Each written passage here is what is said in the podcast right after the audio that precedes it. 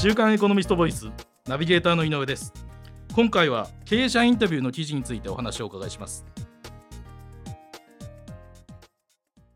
週刊エコノミスト編集長の藤枝さんにお話を伺います。藤枝さんよろしくお願いします。よろしくお願いします、えー今回の記事で、えー編集長は、えー、と富士フイルムホールディングスの助野社長にお話を伺われているわけですが、はい。えー、と富士フイルムといえばもう今話題の、えー、と新型コロナウイルスの治療薬の候補となっている注目を集めているアビガンを生産している会社ですよね。そうですね、はい。えーあの治療薬はなかなか開発が難しくて、はい。えーアメリカの、えー、とレムデシビルはい。が、えー例外的にあの承認されましたけれども、はい。まだ日本の薬で承認されたものはないわけですね。はい。なので、やっぱアビガンに対すうん。る注目というか、感謝ものすごい高まっていて、はい。まあ、富士フイルムもおぜひともこれを承認までこぎつけたいと言って、今、治験を一生懸命やってる最中ですね。と各報道でもあの盛んに報道されている通り、えっと、アビガンのその治験が今進められているということなんですが実際にその臨床にその使えるというようになる見通しっていうのはどうなんでしょうね？お話伺ってみて。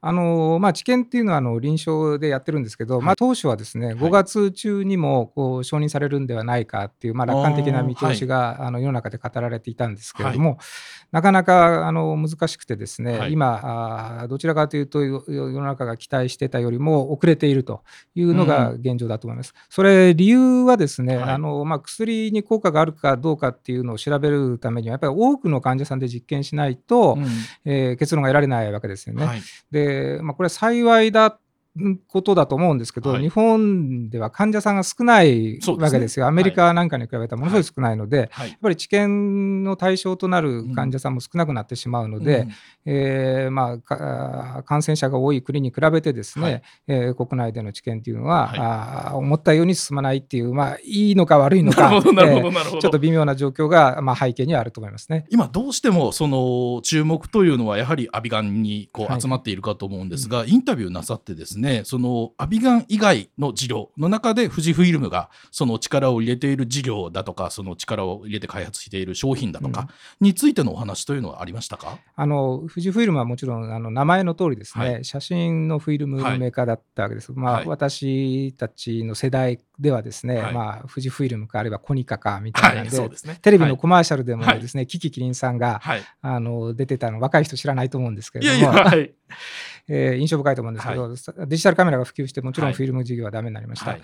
でその代わり力を入れたのが、はい。このお医薬品をはじめとしたヘルスケアの部分ですね。それが今花開いてきそうなのがアビガンなわけですけれども、まあそれ以外で言うとですね、はいえー昔からやってるものとしてはあの複写機ですね。コピー機。これは今でも主力事業ではい、もともとコピーっていうのはですね、あはのアメリカのゼロックスっていう会社が、はい。えー世界中に広げたわけですけれども、はい。はい。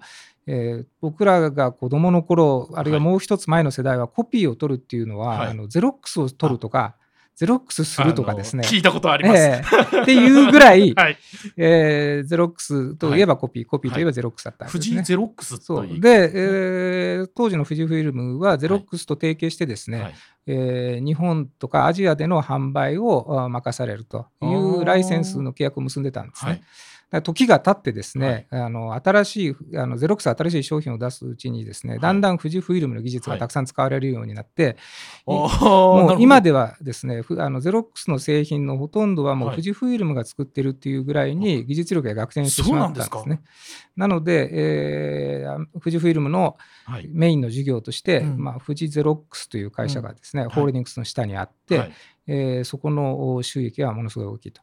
ただですね、はいあの富士フイルムが最終的にはゼロックスを買収するという計画があって、はい。えー決まりかけたんですけども、うんうんうん。まあ、ゼロックスの大株主が反対したこともあってですね、はい。それはあの流れちゃったんですね。アメリカのゼロックスの大株主が反対した、そうですね。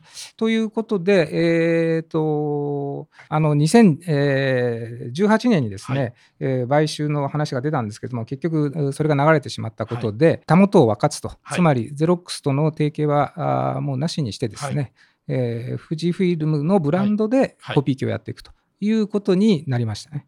先ほどもお話にあった通り、まあ、富士フイルムというぐらいですから、もともとはフイルムの会社であの僕らもあのキキキリンさんのあの、テレビ CM のあの印象なんかはまだあの強い世代ではあるんですけどあのスマホの登場だとかそのデジタルカメラの普及だとかでのカメラフィルムカメラのその市場というのはどうしてもこう縮小してきていますよね。そのこれについては富士フイルムとしてはどのようなその対応というかあの取ってらっしゃるあのチェキって聞いたことありますか、あはいあのはい。インスタントカメラですね、その場で写真が撮る、まあ、昔からポラロイドカメラっていうのもあ,、はい。ったんですけど、まあ、それを進化させた形で、はい。手軽にあの写真を撮影して、その場で印刷できるっていうもうんのですね、で。これはかなりヒットしたんですね。うん。で、それがさらに今進化していて、えー音声もその場で撮れるというふうになってるんです。でどういう仕組みかっていうとですね、はい。写真を撮った時に、はい。そのカメラで、えー、と確か10秒間だったと思うんですけども、はい。音声があ録音できてですね、はい。でそれをこう、インえー、とプリントアウトした時に、はい。えー写真の横に QR コードがついてるんですね。はいはいで、はい。スマホで QR コードをかざすとですねその録音した音声が聞けるっていうなかなか優れものですね。なるほど、えーだから誰かにこうメッセージを送りたいという時に、まあ、はい。はい写真に自分の声を添えはいてプレゼントするとか、まあ、その場で撮った時の思い出として音声を残しておきたいとかですね、あのデジタルカメラとはまたちょっと違う形でですねあはい。の進化してて割とチェキは人気だと思います。あそうなんですね、それは知りませんでした。そんな取り組みもやってたんですね。で実際にその好きな社長にこうインタビューなさって実際にそのまあなんて言うんでしょうその人柄というか雰囲気というかそのバックボーンだとかそういうお話もお伺いになったかなと思うんですけどその辺っていかがでしたか、あの非常に温和な方でですね、はい。気さくな方だと思います。はい。あの富士フイルムはですねあの小森さんというあはい。えー今でも CEO なんですけども、はい。この方が長く経営のトップにいまして、はいえー先ほどお話しした富士フイルムがあのフィルム事業がダメになっていった時にうん。事業を転換していくということにものすごい貢献されて、まあ、日本の代表的な経営者の一人なんですけども、うん。うん。えーまあ、その方がまだ健在なのでですね、うん。今のところは小森さんとそれから助野さんとの、まあ、2人、うん。えー仕事をまあうまく分担しながらうん。うん。経営していくっていう体制が続いているので、うん。えーまあ、リーダーシップをガンガン取ってうん。自分がやっていくっていうタイプではないんですけれども、あうんえーうんうんそこはあの周りをうまく見ながらですね、はいえー経営していくタイプなのかなという感じはしましたね。ありがとうございます。えっ、と、この記事はエコノミストオンラインでも無料記事として公開されますので、あの、ぜひ興味のある方はぜひ読んでみてください。えー今回は週刊エコノミスト編集長の藤枝さんにお話を伺いました。ありがとうございました。ありがとうございました。